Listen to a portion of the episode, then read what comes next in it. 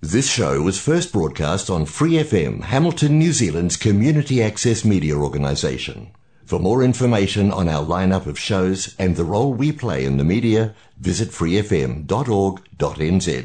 Oh, yeah.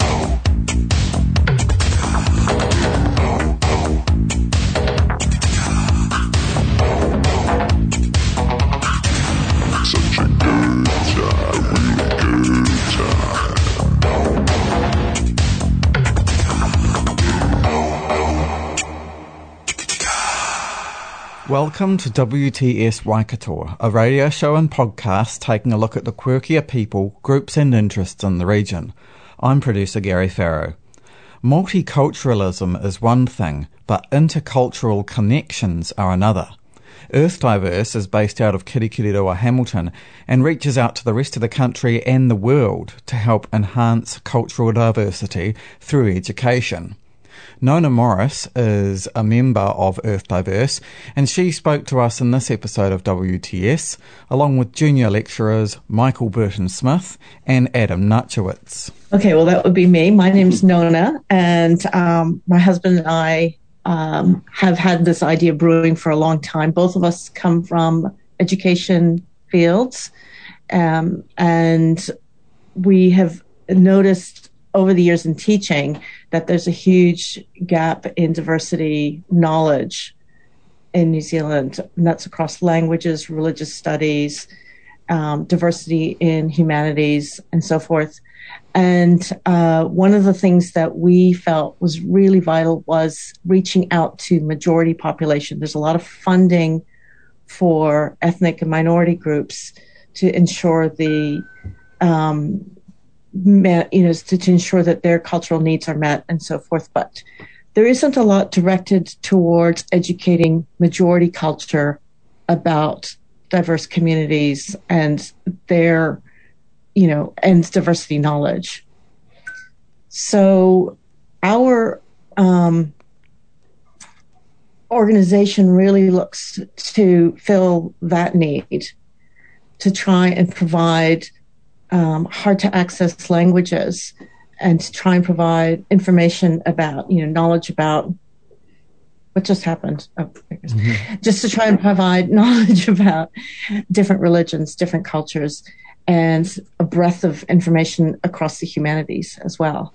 And particularly because also we've seen there's been a real decline in access to the humanities at the university level that's been um, diminishing over time. And you know whereas professional degrees and so forth have been giving been giving greater um, visibility and funding the humanities have really kind of had a downturn. So we're trying to make sure that those different diverse ways of thinking are also being having a, a having a chance to be access, accessed by the public. Um, so we started about three years ago and it's been strictly volunteer until this past year, where we've had enough funding to start paying um, staff members. Our team has been growing rather quickly. Uh, it's been really excellent. We have a uh, director of languages, uh, Christina Schumacher, who is in charge of right now 11 language programs. And this includes Hindi, Urdu, Tamil, Swahili, Portuguese, Spanish, German, Hebrew, Arabic, Thai, Japanese, um, and I'm probably forgetting a few others. And those languages are just increasing. The numbers of uh, teachers that we're getting are increasing. And again, these are all hard languages to access. Um, and the courses specifically are directed to mainstream dominant majority culture in New Zealand. For people who are complete, absolute beginners in the language and know nothing about the background or the culture of from which they come. So you can just dive in and start and not worry about the fact that you're completely unfamiliar. Um, over time, we hope to make languages uh, accessible to um, what we call sort of heritage learners. people who are second and third and fourth generation um, from particular countries who may have lost their language because of being sort of assimilated here in New Zealand and not having the opportunity to speak it. So um, we also kind of look to make sure that they can recover languages of their heritage. That's those are language programs. Within religious diversity, um, our my husband Todd Nachowitz and um, he, he comes from a religious studies um, background. That's his main area of scholarship. And he has uh, put together all the religious studies programs. So he offers introduction to all the major religions in the world in single term courses. So that would be uh, introduction to Hinduism, Buddhism, mm-hmm. Judaism, uh, Islam, um, and then he does Sikhism, and then uh, minor religions of the world. He also looks at, uh, provides courses that look at topics that are relevant to the global situation these days, including um, fanaticism and uh, extremism. The focus there is really not. Uh, it's it's looking at what are the systems of belief, what are the practices, so that the average layperson who does not know about these religions be, can become uh, develop a basic understanding about that religion. And the whole idea behind all of this sort of language and religion and culture study is to increase not only awareness, but to increase tolerance because New Zealand is becoming a more multicultural society. And as we become more multicultural, in order to make sure that there's coherence and understanding uh, as the society sort of evolves. We really need to make sure this knowledge is is not only available, but that we have a lot of people, you know, coming to the table to learn about it. We're recognising the diversity of cultures in Aotearoa, New Zealand, and in the world in general. Uh, we're um, all becoming more diverse nations, uh, cultures are intermingling. But uh, you mentioned before about how humanities is taking such a back seat uh, in education at the moment in general in the mainstream. Why do you think that's the case when we realise how important it is? From uh, everything that we've experienced and been part of, we have seen the humanities really go downhill because they are not seen as a money making division of universities. They are, um, there is a preference for the sort of real money driven degrees. And that includes IT, management studies, law, engineering. And so things that are knowledge for the sake of knowledge, just to pursue the, pursue new avenues of knowledge are taking that back seat as a result. Um, an example is the entire religious studies department at University of Waikato was completely uh, disbanded. disbanded. and taken off the entire entire Waikato uh, off off of their entire curriculum offerings. So that's an example. Just when we have, you know, the world is seeing so much religiously driven conflict it was a terrible time to lose the entire religious studies department. Um, and this is a trend that's happening. It's not exclusive to this particular university in Waikato, but it is happening elsewhere as well. And it's a critical time to to reinforce the importance of humanities. And for that reason, in addition to all the diversity subjects um, I described, we also have uh, many humanities topics as well. So we have a whole humanities, social sciences, and that includes arts, architecture, um, history, particularly history from different viewpoints, as that's really critical, philosophy. Um, one of the exciting classes that's been getting a lot of attention has been our philosophy, history kind of interface class around death and this next term we'll be running a death cafe.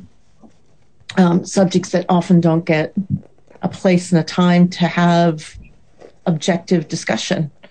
So um, these are some of the other major areas that we are trying to make accessible to the community. The amazing thing with um, that we are really proud of within Earth Diverse is that we have the in-person classes here in Hamilton, but they're all hybridized with Zoom and we've got some clever technology going on so that Zoom participants can feel that they are very much part of the classroom. Um, and that way, anybody from anywhere in the country can take this class. And in fact, we're already uh, seeing international participants joining us from people who can kind of match the time zone. So that's been really exciting too. So we don't limit it to New Zealand. It's really open to anyone anywhere in the world. Um, and we have the ability to run sort of six hybridized classes simultaneously right now. So, um, and that's, you know, just in an hour and a half block. So we can be running these all day long and right into the evening. Yeah. Did Earth Diverse form before uh, the COVID 19 pandemic and, and the rolling yeah. lockdowns? Yes, yes. Um, Earth Diverse was really um, kind of kicked off in the beginning of 2019. Um, so we're in our third year right now. Um, and so initially they were just all in class, and we were slowly moving towards um, the sort of Zoom technology as we realized people from outside the Hamilton area were were keen to be involved. And with the first lockdown, we were just really fortunate to already have the Zoom technology in place. So we were able to roll right on into Zoom classes. And since then, we've really built up the Zoom side and, uh, and really given that much more capacity. In terms of learning the languages, the, the main idea we have behind those is to make them at a nice, to provide them at a nice gentle pace so that uh, participants don't feel the pressure to be doing homework and study every night and that sort of thing. We want them to just come, have fun, and learn. And most importantly, learn something about the cultures and countries in which these languages are based. So we want them to get a feel for both the language and the co- countries. So, for instance, Pepa Torre is our Spanish instructor. She is not only giving them Spanish language training, but she is also providing insights to Spanish culture, and in her case, particularly about Spain. Uh, Christina Schumacher is the Portuguese uh, teacher. She also provides insights about Brazil because that is where she is from.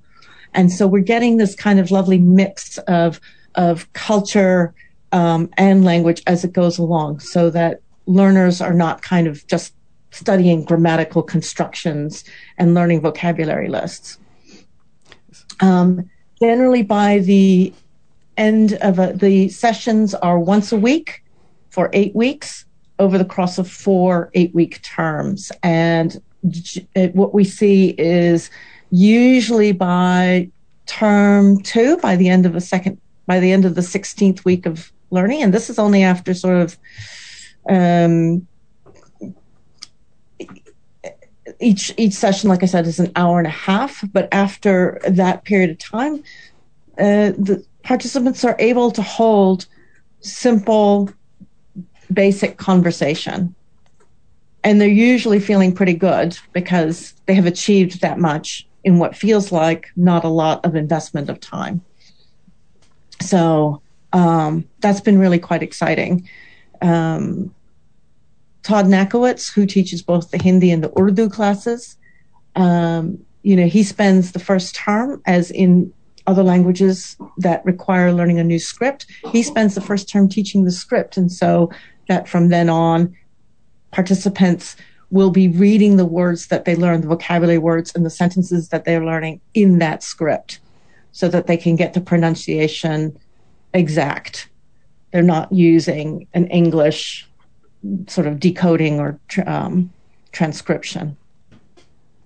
So, um, in terms of the other classes, humanities, religious studies, the cultural based classes, the history, um, over the course of those terms, they are information packed. We have some outstanding lecturers who've come from the university, who've come from areas of expertise, and they absolutely make they pack full their lectures with um, content, um, interesting discussion questions, and um, we also invite participants to give us their ideas about what they would like to learn about. And if they provide something that they want to learn about, then we go and find the person and provide that to the best of our ability. So that's been really um, sort of the way we run those. I would say it's absolutely critical because, again, as we're becoming more multicultural in terms of demography, we're not yet there in terms of being able to interact multiculturally. We are um, not yet at that stage that we would say is intercultural. We're multicultural in demography, but we're not intercultural. Intercultural demands that there is knowledge and um, ability to meet somebody at that halfway point. Right now, most of our migrants are the ones that have to learn English. They've got to go 100% of the way to learn English, to learn to operate and function in a Kiwi society. But our majority dominant culture doesn't have to make a move towards mm-hmm. them. We would like to see majority dominant culture move 50% in, learn some of the language, learn some of the basics about the religion, learn some things about the community, learn about different ways of seeing, understanding, and thinking. And that's what will bring about an actual intercultural uh, community. So that's why we see what we're doing as really critical because that's not happening. And I come from a teaching background. I've been in the school systems here and I know that the intercultural aspects are not happening. The multicultural is like a tick box. You know, we say tick, we've got all these students from different countries, tick. Uh, we have an international day, tick.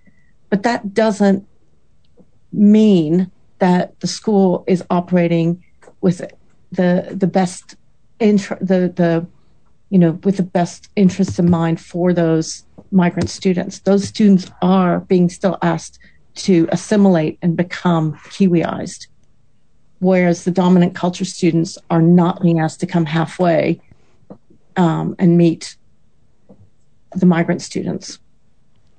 So that's the difference. And we would like to see majority culture have that opportunity to be educated, to, to gain some of this knowledge.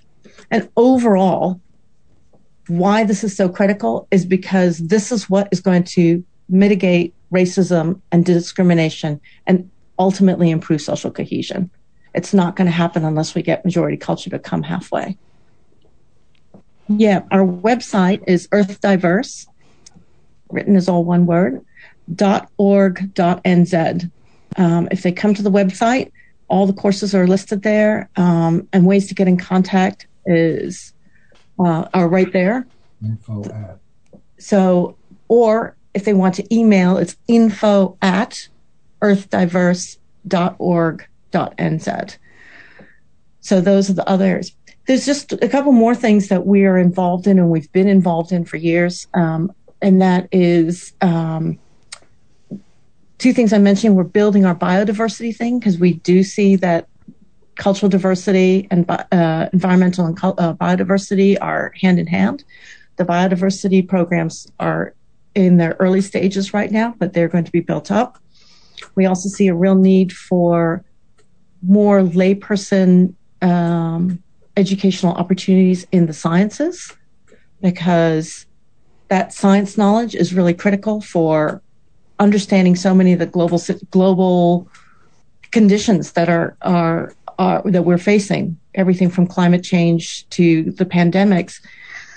Um, there's so much socially driven panic about different things, but the scientific knowledge that underlays it needs to be conveyed and in a very um, layperson friendly manner. So we're we're looking to start building that as well. Um, so with that, we've got um, a course in ethics around technology to ask those questions about some of the difficult questions that are going to be coming and facing humans in the next now to the next few years. Everything around um, you know, should robots be caring for the elderly because the technology is there, but is that an ethical decision that we need to consider? To um, questions around should we, you know, we have the genetic, we have the technology to build the perfect genetic baby. Is that something we should go ahead with? This is the science philosophical uh, course that we're coming up with that we're offering this this term.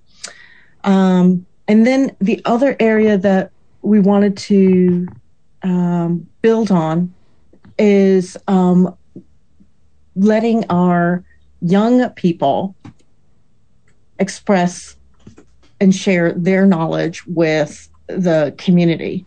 Um, there is in our inherently in the sort of Western education system this sort of tiered system of you've got to go through all of these different steps before you're considered credible enough to share something with the community and to teach. And in fact, that's not the case. Um, having worked with young people in the education sector for so long, there are lots of incredibly bright young people out there who are very knowledgeable in a particular area that they have chosen to um, learn about. So, with that with that in mind, we're developing what we're calling the junior lecturer series, and we've got our two first junior lecturers um, that are going to launch their classes, their courses this coming term. So I've got them here to talk with you now, and I'll just bring them on in just a minute.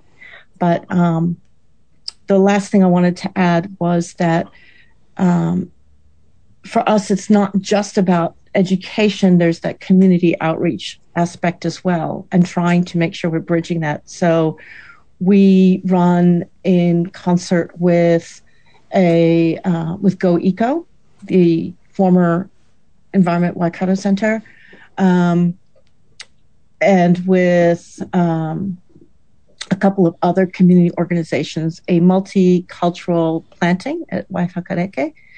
Um, we do that annually.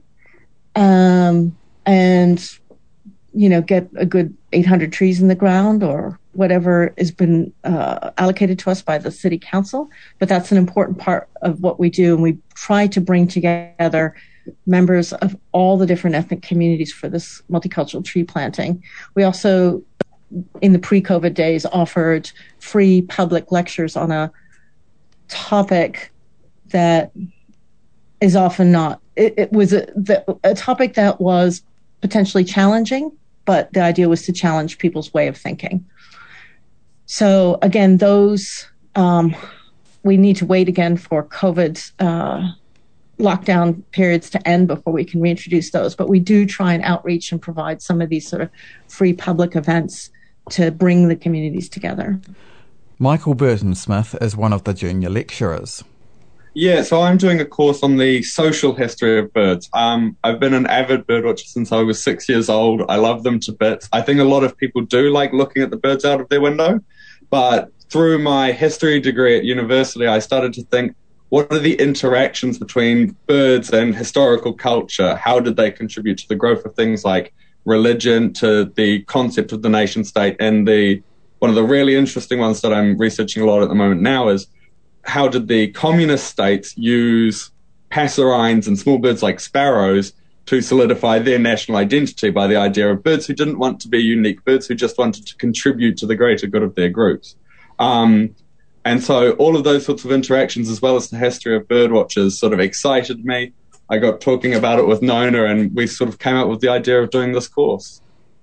That's sort of what my course tries to go from. It's starting with the religious values and ending up with the taming of birds, chickens, that sort of stuff. So going through all those different phases and ways that we've interacted with them.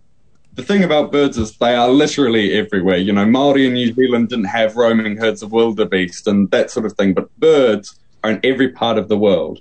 And so you have people who comment on Maasai tribes in Africa and the relationship between birdsong and the morning songs of women.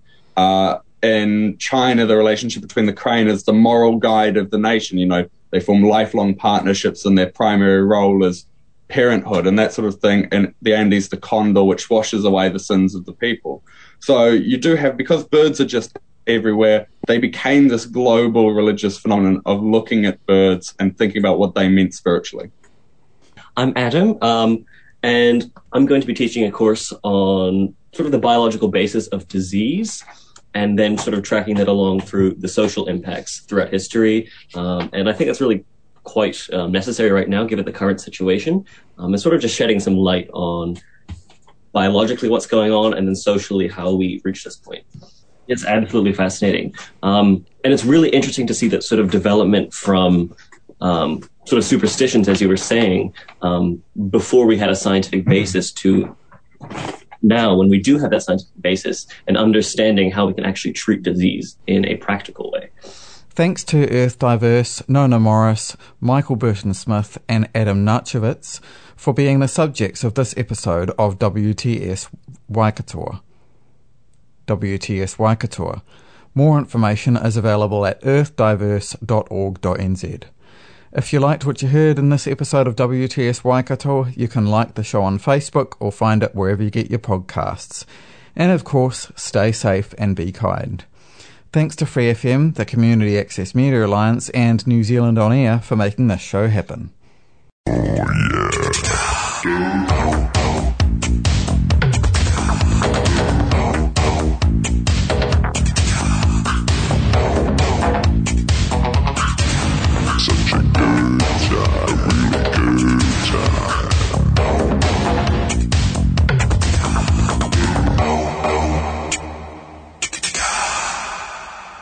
Thanks for listening to this Free FM podcast. If you want to hear more content like this, you can support Free FM via Patreon. Head to patreon.com slash freefm89 to find out more.